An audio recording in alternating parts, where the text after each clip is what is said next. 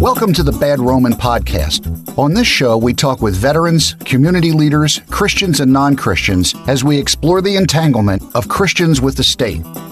The Bad Roman Project was created out of the firm belief that as Christians, we are called to follow Christ, not the state.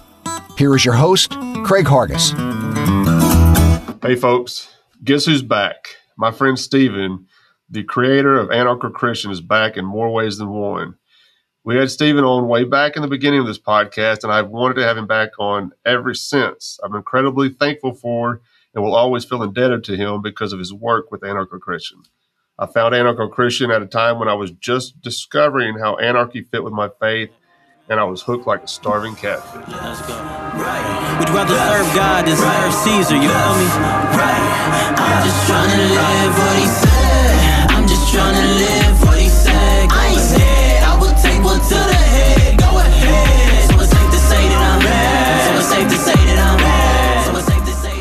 say that I'm bad. Stephen, how are you doing, my friend? I'm doing well, Craig. Thank you. Thank you for having me back.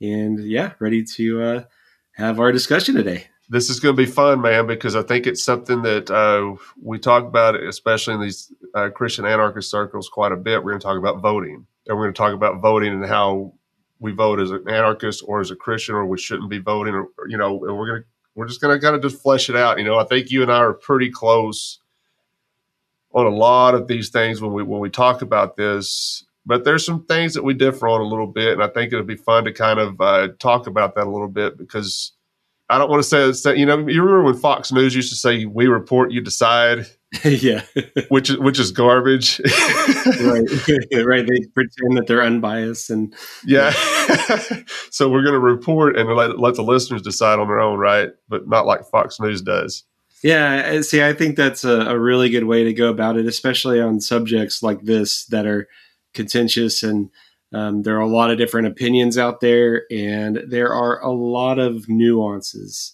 to the subject. I agree I agree and it's but it's you know it's funny because I try I'm not even going to say I try because I don't try because I, I have a bad habit of, of wanting to just talk to folks and, and, debate folks about this stuff. I won't do it on the show because I like to use it just to where we're having a discussion and we can people can like we're just sitting around having our, our beer or whatever and people are eavesdropping in on our conversation and letting folks kind of make their own decision about how this goes about. But this this topic to me is very frustrating.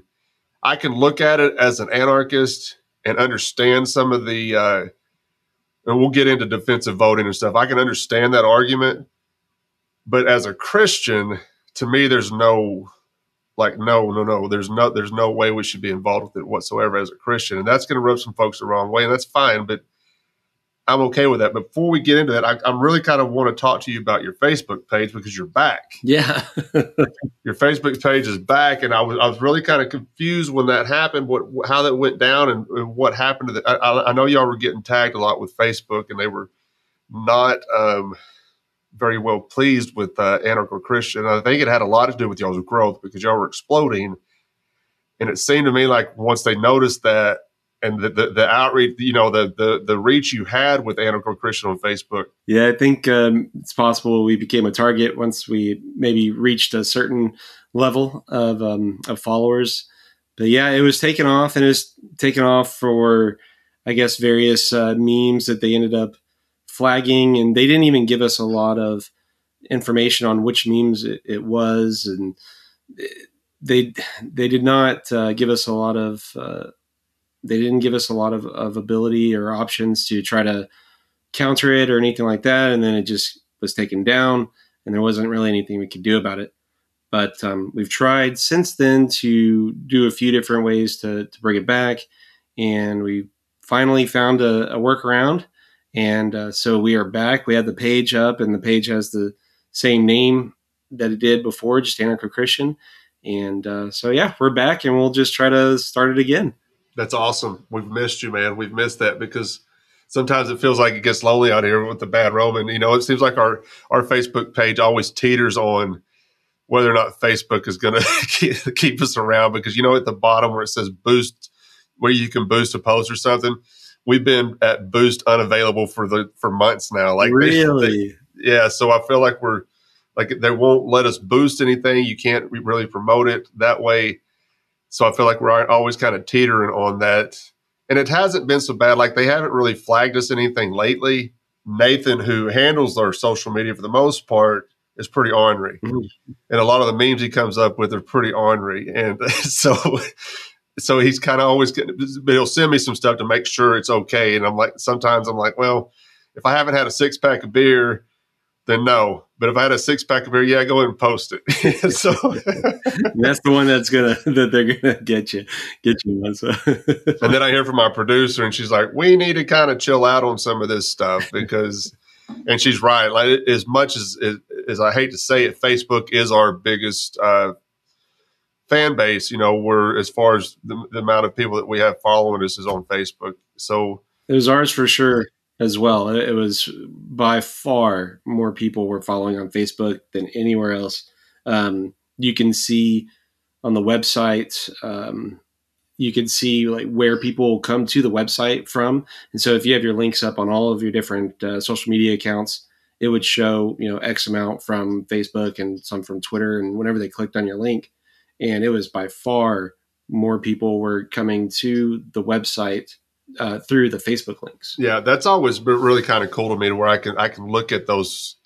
They do break that down for you, like they can break down how we're how many people in, in what state are following, you know, and how many people in what country, and how many interactions you're getting from folks, how many people are actually going to the website from Facebook. So that's really kind of cool to me that, that, that they will show that to us that being said, they're not always very kind to the bad Roman and obviously not to Anarcho Christian because they don't like a lot of what we have to say, but that's okay. That's why we're here. Yeah. Keep Facebook upset. yeah. And so with, uh, with the new rollout, we're going to try to, you know, mind ourselves a little bit uh, better and just, um, you know, just take a little bit more care so that we can actually have something that doesn't disappear after we put so much work into it. Well, like I said, I'm, I'm, glad y'all are back because like I said, it gets lonely out there sometimes, and we feel like we're fighting a battle by ourselves sometimes out there on Facebook. But, but it's nice to see Anarcho Christian back on Facebook because we could be like tag team partners. I can tag you in, and right. I can go take a rest while Anarcho Christian's taking some heat. hey, folks, Craig here, and I'd like to let y'all know we are always looking for writers to contribute to our blog. I don't care if you have any experience or not. Two or three of our contributors had no prior experience writing, and it turns out they have a real knack for it.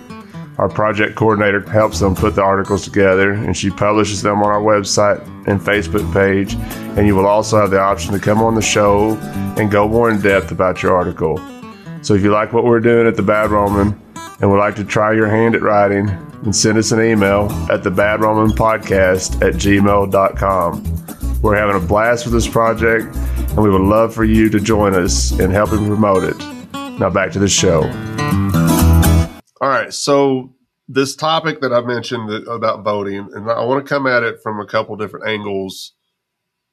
We'll start as as an anarchist, and I've got my own thoughts on it. I know you've got your own thoughts on it, but as an anarchist, should we be engaging the political process as an anarchist because we've already kind of stepped away from that as an anarchist. I really kind of want you to kind of lay it out and how you feel about it, and then maybe I'll have some rebuttals, and then we'll just kind of go back and forth and see see where we get. Sure, and I I think uh, to start, I, I, think you and I are very similar uh, on a personal level on how we feel about things, and then also there's the other aspect of I guess what we think we should do, and then the other aspect of what other people should be doing. And I guess that just comes down to looking at a topic to see if those actions are consistent with the philosophy of that topic. Yeah, so you have the anarchist philosophy, and is voting consistent with that? And honestly, it's kind of similar to even the Christian thing. Uh, I know we can break it up into two different things, like if you have a secular anarchist or a Christian anarchist. I think really with so many Christian anarchists, they find their faith and anarchy there, there's no two separate things about that. You know they they came to anarchy as their faith grew and, and that's my story you know? Um, right. you come to this position of rejecting all of these things about the state and uh, and it, it, just was kind of parallel with your faith. And um, so the answer kind of sometimes is kind of the same thing for both and um, you know, is it consistent? I guess gets down to some of those nuances of what's the heart motive, what is the um, intent uh, with the voting, and what exactly you're voting on. I think that can be broke down to a few different things if we're talking about um, federal elections, local elections, or even if so, you know somehow they gave us the ability to vote on a, a local bill or something like that, where uh, they can have money go more of the property taxes go to rebuilding a school gymnasium or a library and things like that. You know, there there aren't many times that we get those options to have a say in, in things like that. And um, but when you do, uh, usually it comes up on a ballot whenever you go to vote for a local election or some sort of midterm election or something like that. Yeah, I remember when I first got into libertarian circles, and and I'm sure you and I've talked about this, but there was I was noticing anarchists in these libertarian circles, and I just thought they were insane because it didn't make any sense what they were talking about if you could pin one down, if you could find one that was not going to be a total snark and have a conversation with you, because anarchists are very snarky. And I don't know if it's because we're anarchists or if we just have that nature about us and it leads us into anarchy. I mean, I don't know. I don't know where it comes from, but it seems like the chicken and the egg thing. But yeah, yeah. it seems like every time I've come across an anarchist, there's some snark along the way that, you know, so it, it, it without fail, it seems like they're snarky. And I'm guilty of that myself. But I remember engaging these anarchists, and I was still kind of coming out of my neoconservative type way of thinking, understanding libertarian philosophy, and I really enjoyed and really liked the libertarian philosophy. It sounded a lot like how I really felt in my own life, even as a neoconservative, but I was going about it the wrong way. You know what I'm saying? So but when I could, when I was talking to some of these anarchists, and the more I, like I said, if I could pin one down and they would start answering some questions without being a total jerk to me about it, because I was like, I was really trying to understand it, but they would just start saying my roads or, you know, and all this, you know, just being snarky, you know. So I, I would listen to it. I was like, all right, that's starting to make sense, you know. And I was always a little confused how anarchists even got involved with the Libertarian Party and this. I, I didn't understand how that came to be, but then you realize what's the difference between a, a, libertarian and anarchist about six months, right? So, so they came from as being a libertarian into being an anarchist. And when I when I finally started taking the hold of it and, and grasping this idea of being an anarchist, I was like, finally, I have found the most principled position that I could find when it comes to politics. Yeah. and I think that's what's so frustrating to me when I see people who are claiming to be an anarchist and then go back into politics, joining a Libertarian Party, running for Libertarian uh, political office, running for, you know, I was like, all right, you've already made that leap. Why are you going back in reverse? And one of the things I hear from was, well, we're trying to get a message out. I said, why do you have to go join a political party to do that? I don't understand. Explain it to me because it doesn't make sense to me. It seems like you're you're you're failing your own principles as an anarchist to do that. It seems inconsistent. And you you talked about consistency a while ago. That's one thing that I that bothers me is because if it's not consistent and you're trying to talk to folks on the outside who are not quite as an anarchist and then they see other anarchists who are going back and joining these political parties and getting involved with political office and promoting a caucus in a political party, all this stuff, there's no consistency. And if it's not consistent, why would anybody latch onto it? That's why I latched onto anarchy because it seemed so consistent to me. It seemed so principled. I was like, finally. And so now I feel like I'm just battling anarchists more than I was statist, and it and it, it it, it drives me crazy, Stephen, because I can't understand why are you going in reverse. Let's keep moving forward you can still talk to folks. You can still have conversations with folks yeah. that aren't quite where you're at, but don't go start playing their stupid, silly statist games with them either. Because to, to me, it's inconsistent. I, I understand your position with that. And I, I think that what it does, it kind of gives us, if we we're to look at this kind of divided up into two different sides, and then we can go down those those divisions into the little subcategories.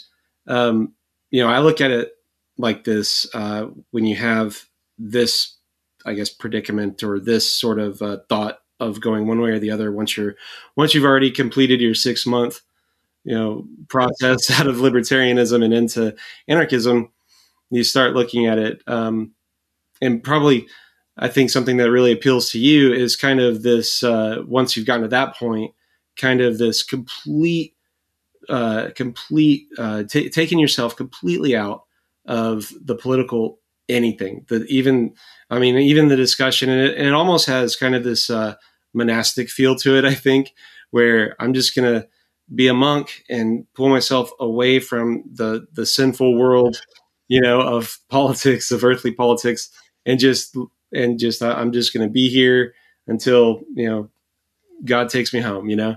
Um i i get that and i do i do sympathize with that a lot. I personally I feel that way a lot. Like I just I feel like I personally have done so much better the more I have pulled myself out, just completely taken myself out of any feeling that the being politically involved is going to do anything.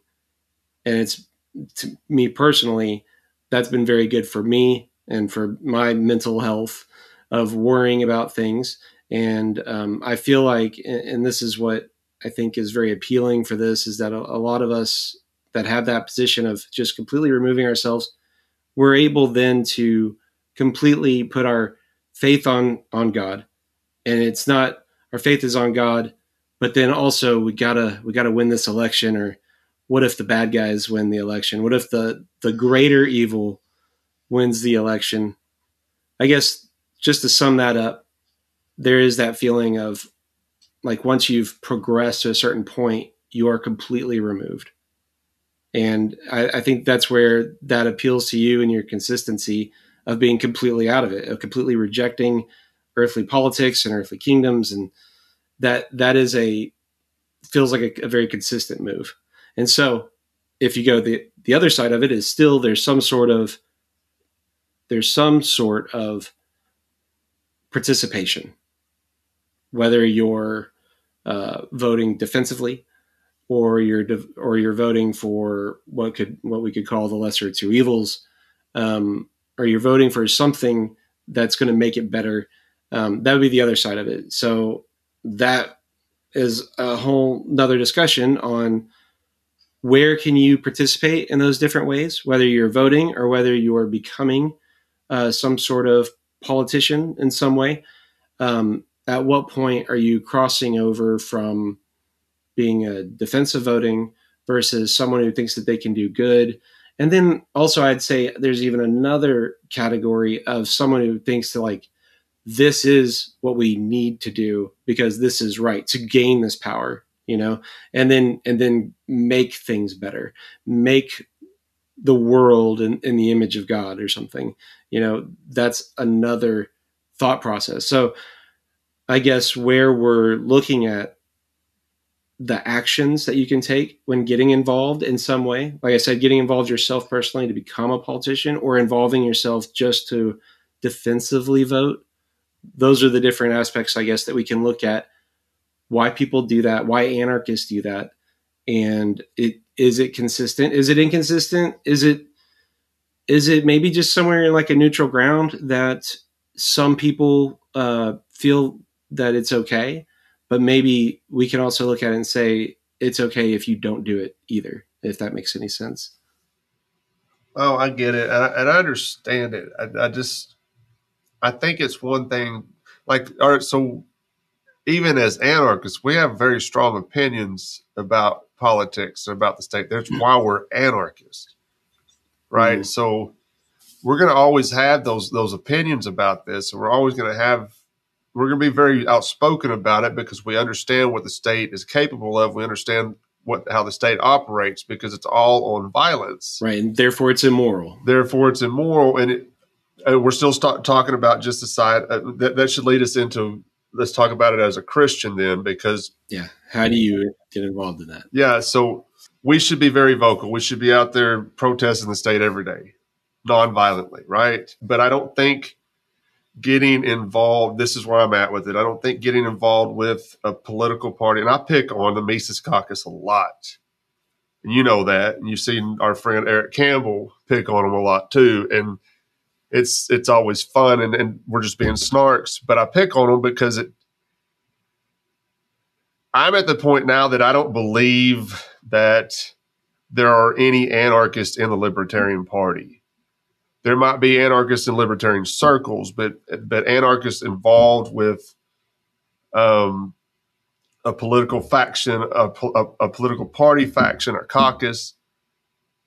I don't believe you're an anarchist, and I may be very maybe I'm being too dogmatic about this. I don't know because it, it's not it's not consistent to me now one of the things I always hear from, well, we got to get a message out.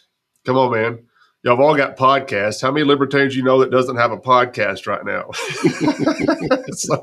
why can't you use your podcast to get your message out? Why do you think that you that you need to use a political party to do this? And there's here's the other thing, getting back to how we know that understand the state as being violent.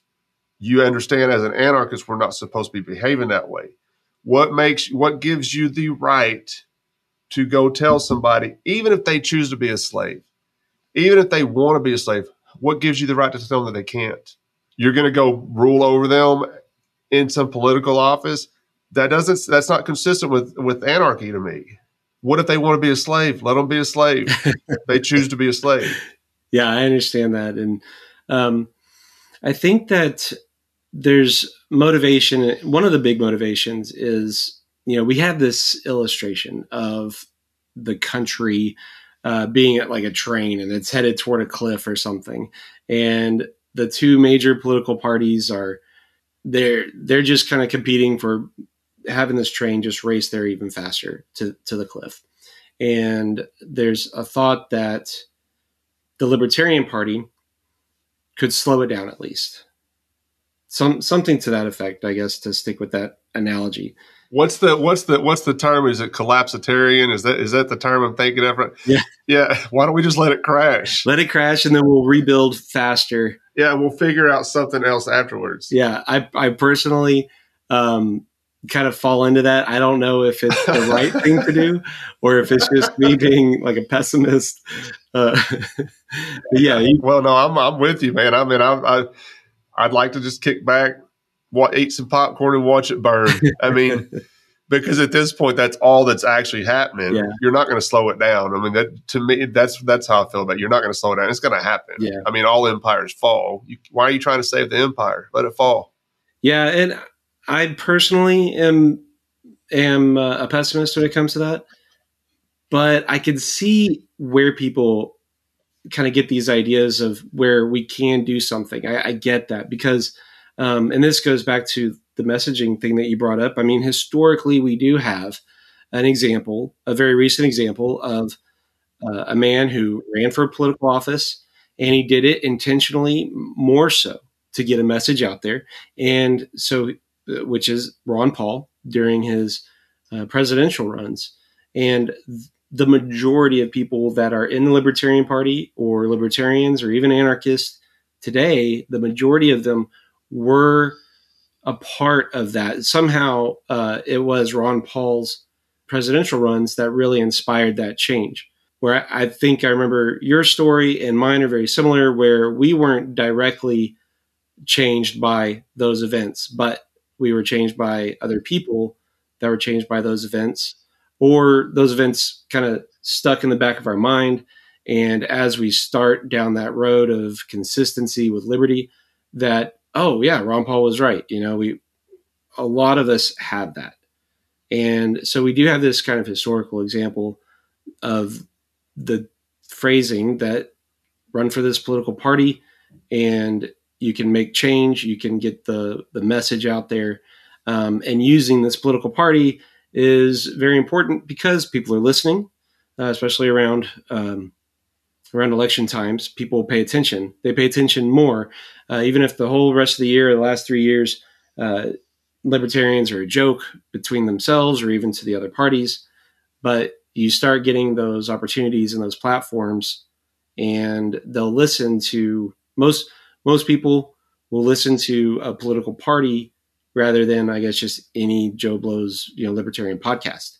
You're right. I was not directly influenced by Ron Paul himself I because the first time I ever even knew about Ron Paul, I thought he was crazy. I was booing him off the stage, like a lot of the Republicans were on the debate stage. You know, they were booing him off the stage, and I, I was one of those. You know, watching these debates on TV, and I was like, this guy's unpatriotic. He doesn't support our troops. This guy's a nut nut job. I will say this about Ron Paul. To me, and I've mentioned this to other folks when, when they bring up Ron Paul, and like he was getting a message out, and he was we were brought into the libertarian liberty movement because of Ron Paul. And I was like, maybe, but not everybody was. But what Ron Paul did without a doubt is he proved once and for all that the mafia cannot be changed from the inside out. Yeah. We have to work on the outside of this and not within the mafia because you can't do it. It's and he proved that once and for all as much as and I'm grateful for Ron Paul. I'm grateful for the man because he says a lot of great things. I'm very grateful for what he's done, but he did finally he proved it once and for all. You cannot change from the inside out. So why are you as an anarchist going through and trying to change the mafia from the inside out when even Ron Paul couldn't do it?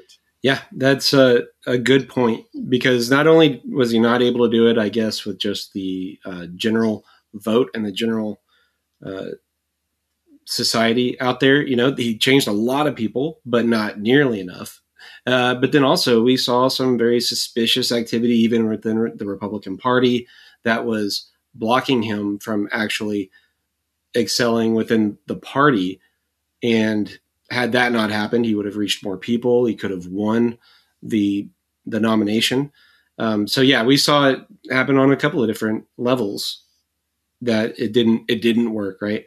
And I guess I am sympathetic though to someone who says this time we can make it work. We've got more, we've got a bigger base right now uh, than Ron Paul had. You know, we have all these people that are woke up to the two party system and the immorality of the government and all of that good stuff. Um, and I guess the idea is that if we just had another uh, person out there that could speak on the things that he spoke about, it's going to invigorate the the audience that's already there and bring in even more people that are still uh, that are. I mean, it's not hard to see that people are frustrated with the government uh, this year after the COVID stuff, and then even with, or I probably wasn't supposed to say the c word on.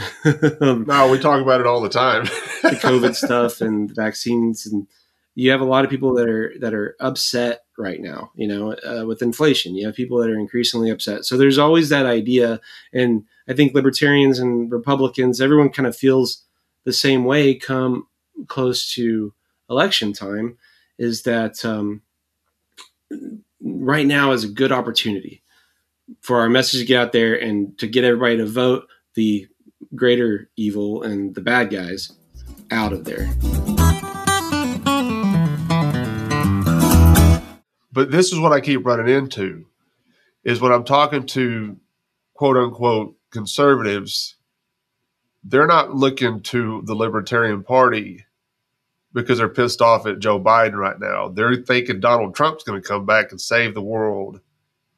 I've, I've heard it more than once. I mean, they honestly think that's fixing to happen. I'm like, and I don't know. I haven't looked this up to know if it for sure if it's right. There's one. I don't know if it's the 22nd Amendment, but Donald Trump, I, I think, can, is not able to run for president again. I don't know if I'm getting that wrong or not. I saw somebody post something about it. and I really didn't look too much into it because I don't care if he runs for office again. But it's but if that's the case, I think it's just all uh, out there beating a drum that's is, is nonsense, and it's just I, I I have a soft heart for libertarians and, and the and the struggles and what they're what they are fighting for because I believe that we should be fighting for liberty. I just don't. I just think they're going about it the wrong way.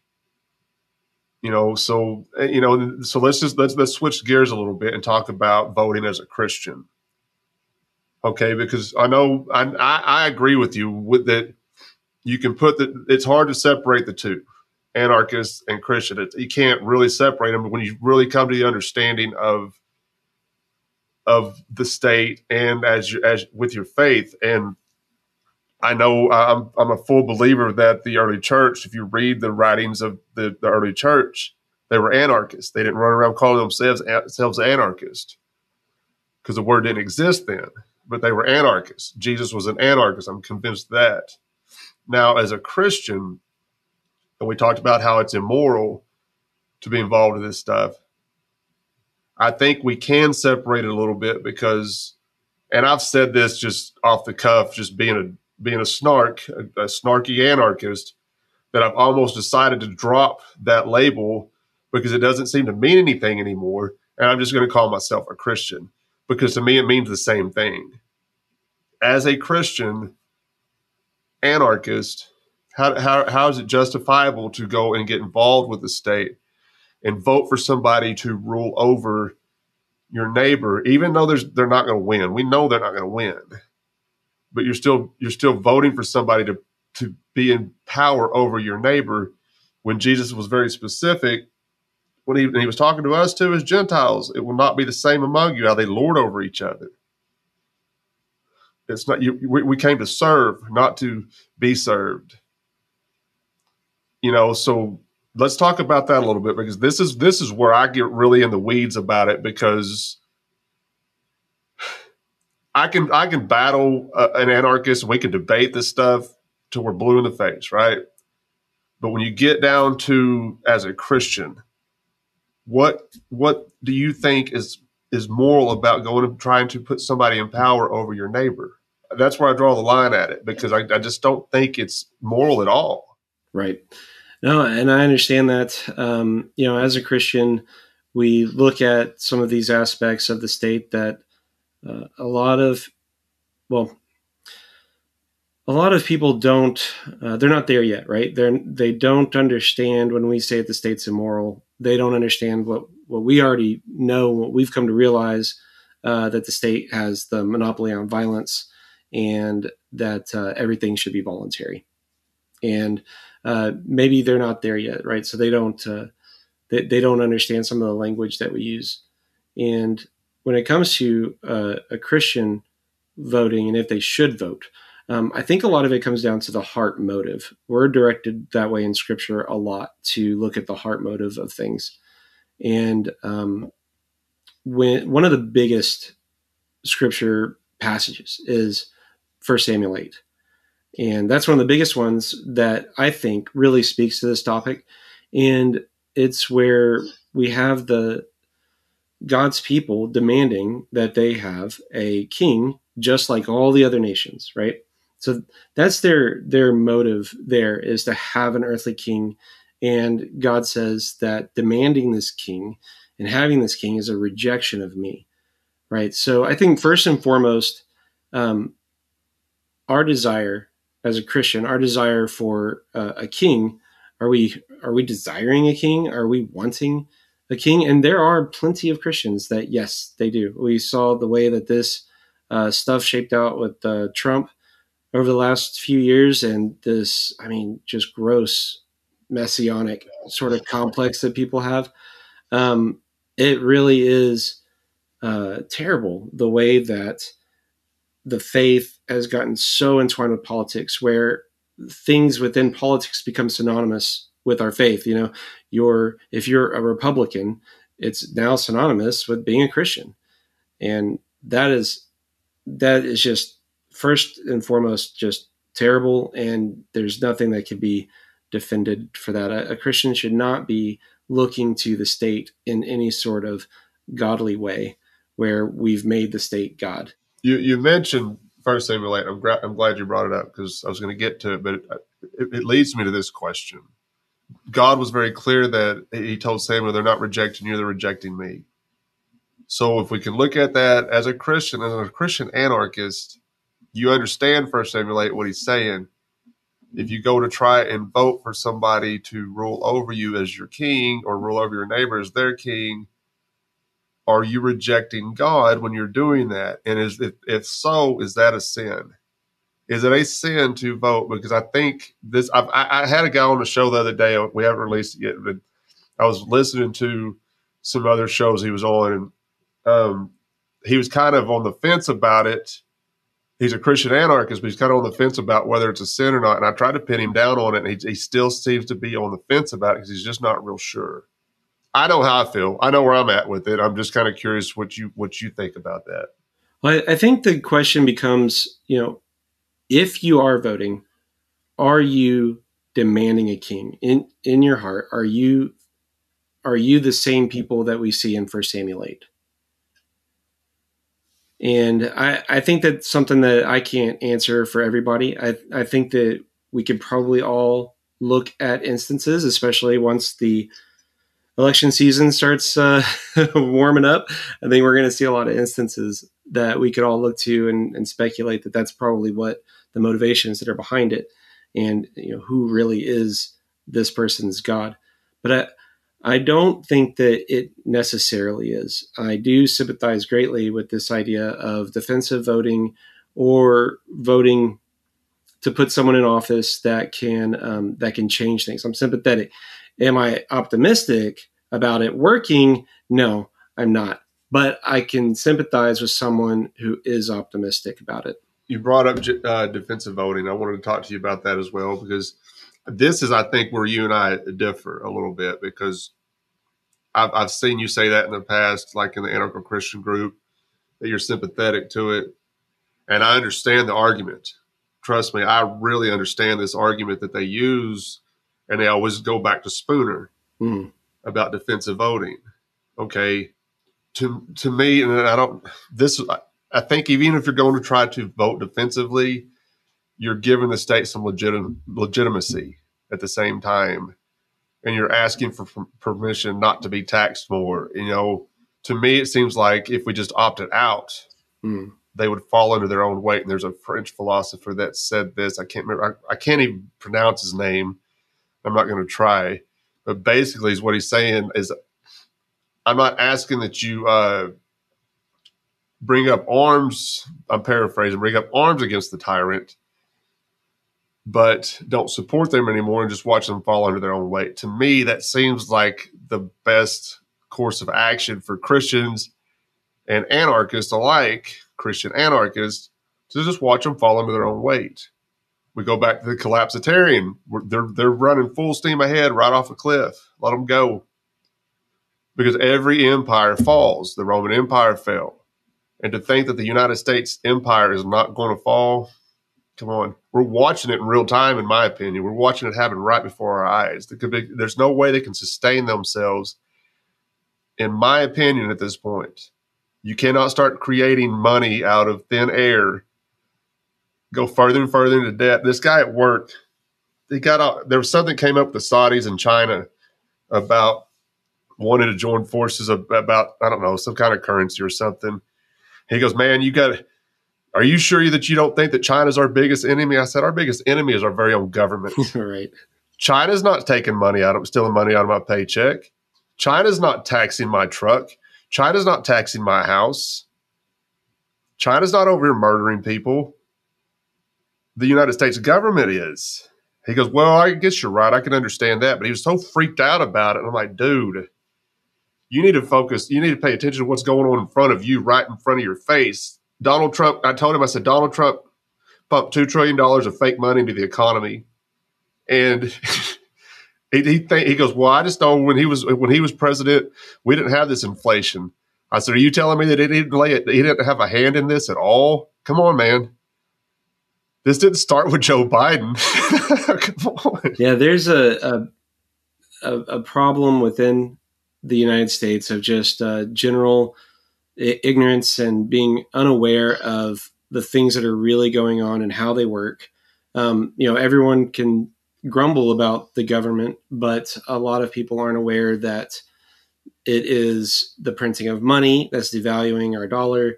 It's the restrictions that that they're always doing what uh, for tariffs or for taxes uh, on anything, federal or local taxes.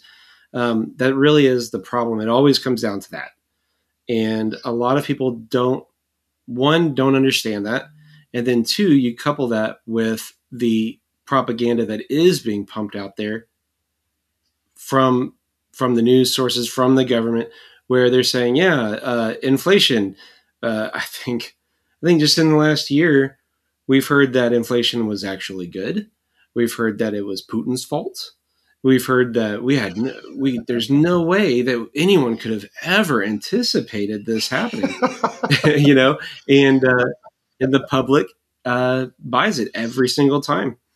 Um so yeah so we've got two things kind of competing or working together with each other on that. And I didn't mean to like throw you off track because I said a whole lot of things when we were talking about defensive voting, and I, I, I think I started that with don't you do you think that it, it lends some kind of legit, legitimacy to the state with defensive voting? Sure. And I, we, I kind of got went on a rant about something else. And I didn't mean to change that topic at all because I kind of want to talk about that a little bit. But no, I, and well, getting back, um, you know, I guess you have us anarchists that are more aware of all of those things, and so what's the best way to to handle it um, politically or not politically? And there already is a uh, feeling that we have. I guess we're brought up with in the two party system that we have to beat these guys because they're the worst, and uh, that accepting of the lesser of two evil thing. And there is a way that I'm sympathetic to this idea of let's let's get people in that will just stop things from happening. Um, if we could get someone in that just shuts down the Department of Education, things like that. You know, the the CIA and the, these are those really lofty dreams that people have of once we get into power. Um, but again, my pessimism shows because I don't think it'll happen. There's always going to be something that something is going to stop that progress, in my opinion, because I'm just I'm not optimistic about it. But I am sympathetic. That is uh, something that I always ask folks when they're saying wanting to get involved with, with politics on the libertarian side because when they, they they bring that up, what you were just talking about, if we get the right person in, they will put an end to this. I don't believe you. That's because yeah. because there's no proof, there's no evidence of that whatsoever. I mean, Ron Paul was one man by himself, and you got Thomas Massie, and then you see Ron Paul. Rand Paul is not his dad, for sure. You know, so and you've got folks like Thomas Massie. He, he says a lot of things, and sometimes I wonder, like maybe at what point do you get exhausted with this and just walk away and be like, you know what, I think I'm just going to be an anarchist and not be involved with this stuff anymore? Because that's got to be exhausting for somebody like Thomas Massie. And it looks like it was it was exhausting to Ron Paul, but I mean, he tried. He tried. Yeah. And and kudos to him. He's got a lot more uh, staying power than I do because I, I, can walk when I can see something that's not going to work. I can walk away from it pretty quick. Yeah, but I'm going to argue with you on the way out. yeah, and I, I, think that there is some things to be said about um, whenever something good does happen. Um, whenever whenever taxes are lowered and and again I'm talking like federally or locally. Whenever something you know quote good does happen. Um, I, I think it's worth saying that it, it was a good thing, but also I'm I'm very much like you, and I really like the stories where change happened uh, and things didn't happen simply because people didn't participate. And I think, of course, number one, that would be the best situation if we just had. I, I, what is it like? Half the country doesn't even vote. See, I was just thinking that. I was just thinking that because it reminded me of something that Ron Paul said when he was talking about taxes and somebody asked me said something about well, fifty percent of people in this country don't even pay taxes. He goes, well, we're halfway there, right?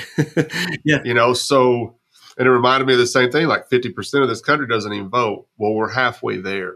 Yeah, it really is uh, one of those things where it's the ants. If everyone figured out how powerful they could be by themselves, right? But then that illustration gets used for voting um, rather than than just completely rejecting the whole thing. And, and there's a lot of fear that's in there that if we do reject the whole thing, if we then the bad guys are gonna are gonna win, and the, the or the worst guys are gonna win, right? So we uh, try to pick the lesser evil, or we try to pick someone who maybe like the Libertarian Party, where we reject the Republicans because the Republicans are are uh, are just the lesser evil, and so we go with the Libertarians, and maybe uh, the libertarians will either be a good platform for getting those ideas out there, or maybe they'll it'll be an ability to get somebody in there. They can start making these small changes, slow down the train, slow down.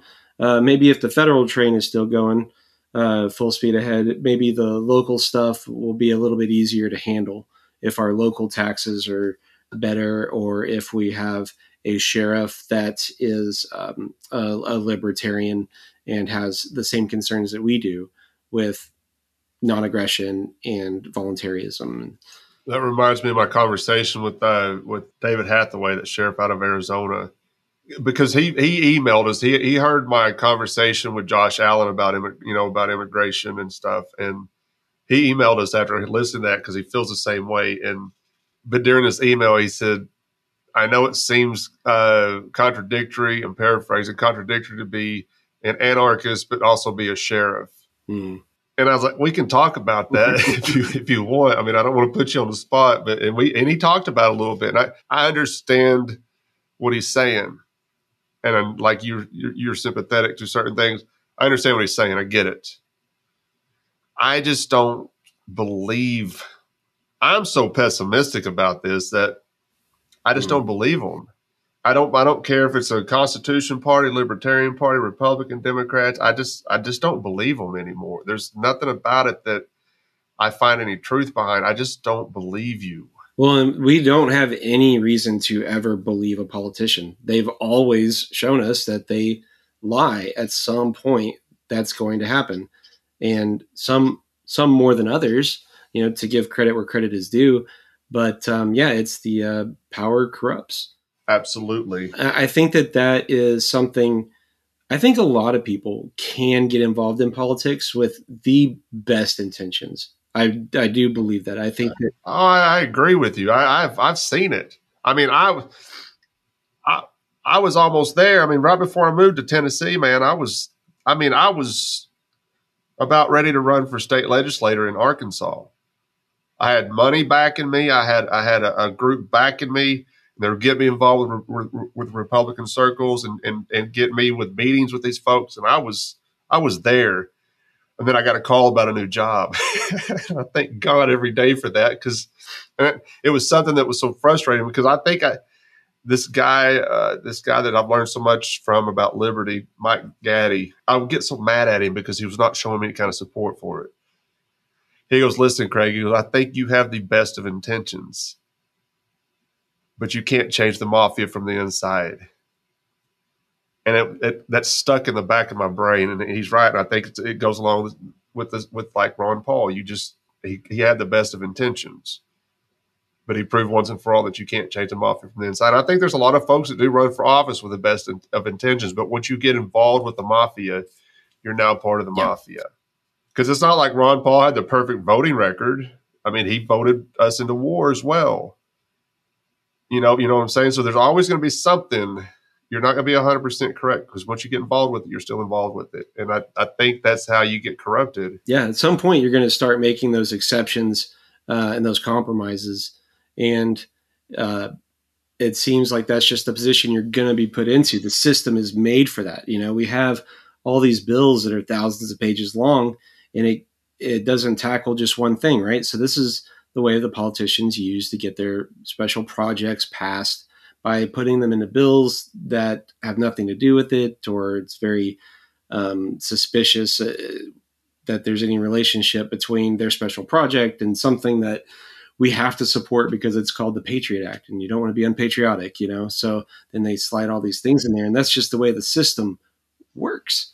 And so, yeah, eventually, um, it's kind of like the cop thing, right? Like the no good cop sort of sort of thing, where it's like you you get into that system and you're either compromising because you're not doing what you should do or you're not as active doing what you should do or you're going to get fired. You're going to get voted out of there if you really are uh, doing what you should be doing.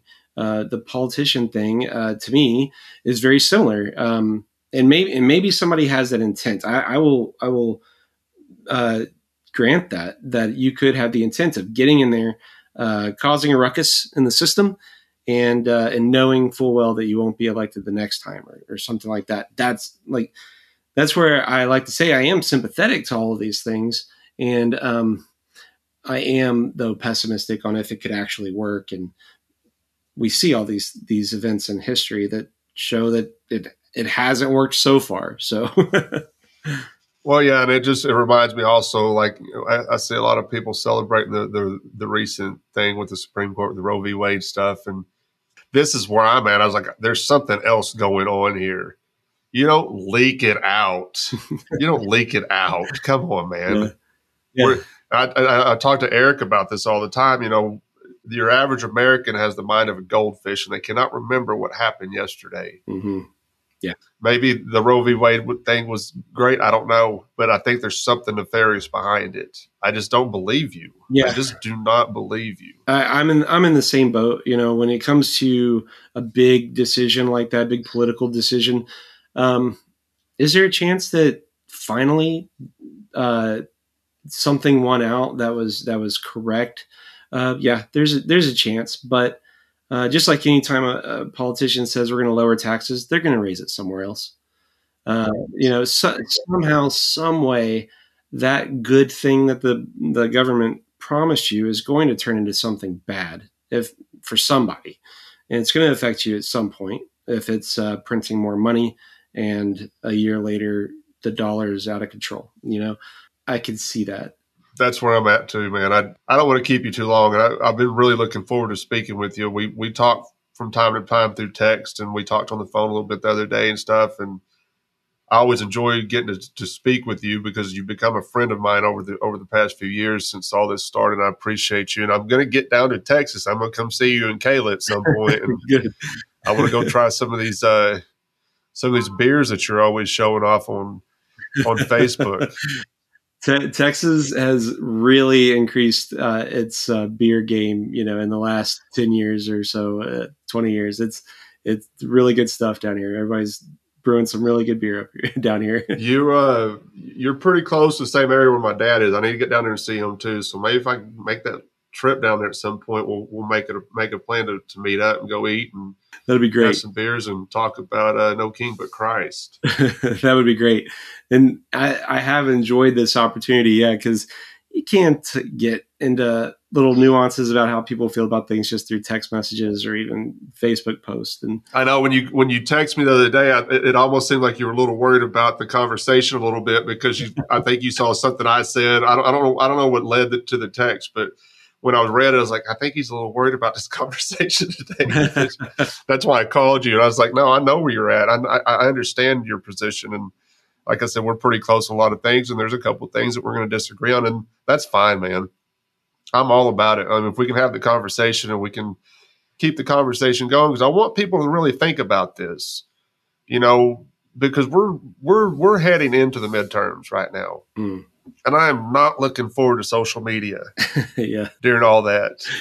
but I want th- with this conversation, I want people to just listen. And if you're still going on that path where you think you can change things for the state, listen to what, what Steve and I have talked about today, and take it to heart. You know, I pick on a lot of people about this, and we we butt heads quite a bit on this stuff, but and that's okay. But I want people to really that's I'm doing a series of, of, episodes leading into the midterms intentionally. There's there's a reason why I'm doing it mm-hmm. because I want people to start looking at this honestly. Mm-hmm. And you mentioned something a while ago, and it, there's a lot of a lot of this a lot of the stuff going on right now is really based on fear. Mm-hmm. And we we have already been set free by Christ. Galatians 5 1 tells us Christ set us free, not the United States of America. Yeah and we just get back to that. Just just follow him because he's got our best intentions in mind. I don't, I, and I promise you that the the state does not. Yeah, it's com- in complete conflict with one another. Before I let you go, why don't you go ahead and plug anything you want, anarcho Christian, obviously, but anything you want to talk about, just let it out. Yeah, so there's the Anarcho Christian podcast, and um, I would appreciate any downloads and listens that uh, anyone uh, decides to to do with with our project there. And um, I wish I could get more content out there, but you know, crazy life is.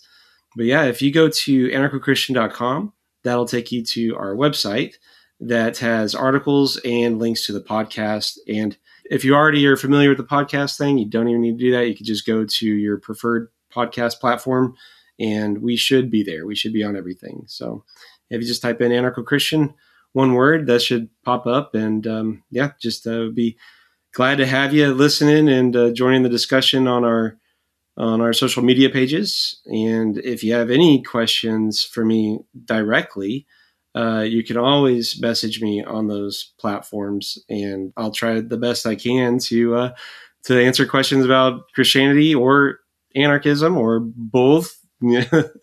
I remember when I first uh, found anarcho Christian, and I was so I, th- I started messaging you on your page through Facebook, and you were you responded pretty quick, and we had a pretty cool conversation. You were saying some things. I was like, wait, wait a second. the rapture's not real. Come on. I don't even know how we got into that conversation when I was trying to understand yeah. anarchy, but it, it, did come up. It was probably me. I've got a, uh, well, bad habit or good habit depends on how you want to look at it, but uh, a habit of turning everything into a theological discussion. So, no, but I appreciate it. I'm, I'm very, very thankful for your work, and and I, I, yeah, it's tough to get content out there sometimes, and it, it, like you said, it gets pretty busy. But I'm always looking forward to the next podcast that you put out. I'm, I'm i appreciate it. I listen to it. I listen to it immediately, and I I'm looking forward to the next one. So anyway, Stephen, thank you again for coming on, and we'll probably do it again at some point. And okay, in the meantime, we'll just uh, talk about No King but Christ and the Anarcho Christian group or the Bad Roman discussion group, and we'll just keep going back and forth and see if we can change some hearts and minds along the way. That's uh, that's what we're trying to do, and uh, thank you for having me on. And yeah, um, I appreciate it. I appreciate everybody listening. All right, buddy. I'm gonna let you get out of here, and I'll talk to you soon. Thanks for joining us this week on the Bad Roman Podcast. Be sure to subscribe to the show wherever you find your podcasts to never miss an episode. And while you're at it, if you like what you heard, we'd appreciate a rating on iTunes. Or if you'd simply tell a friend about the show, it really helps people find us. 100% of donations are given to local charities in Memphis, Tennessee. To learn more about the Bad Roman Project and to find show notes, please visit thebadroman.com.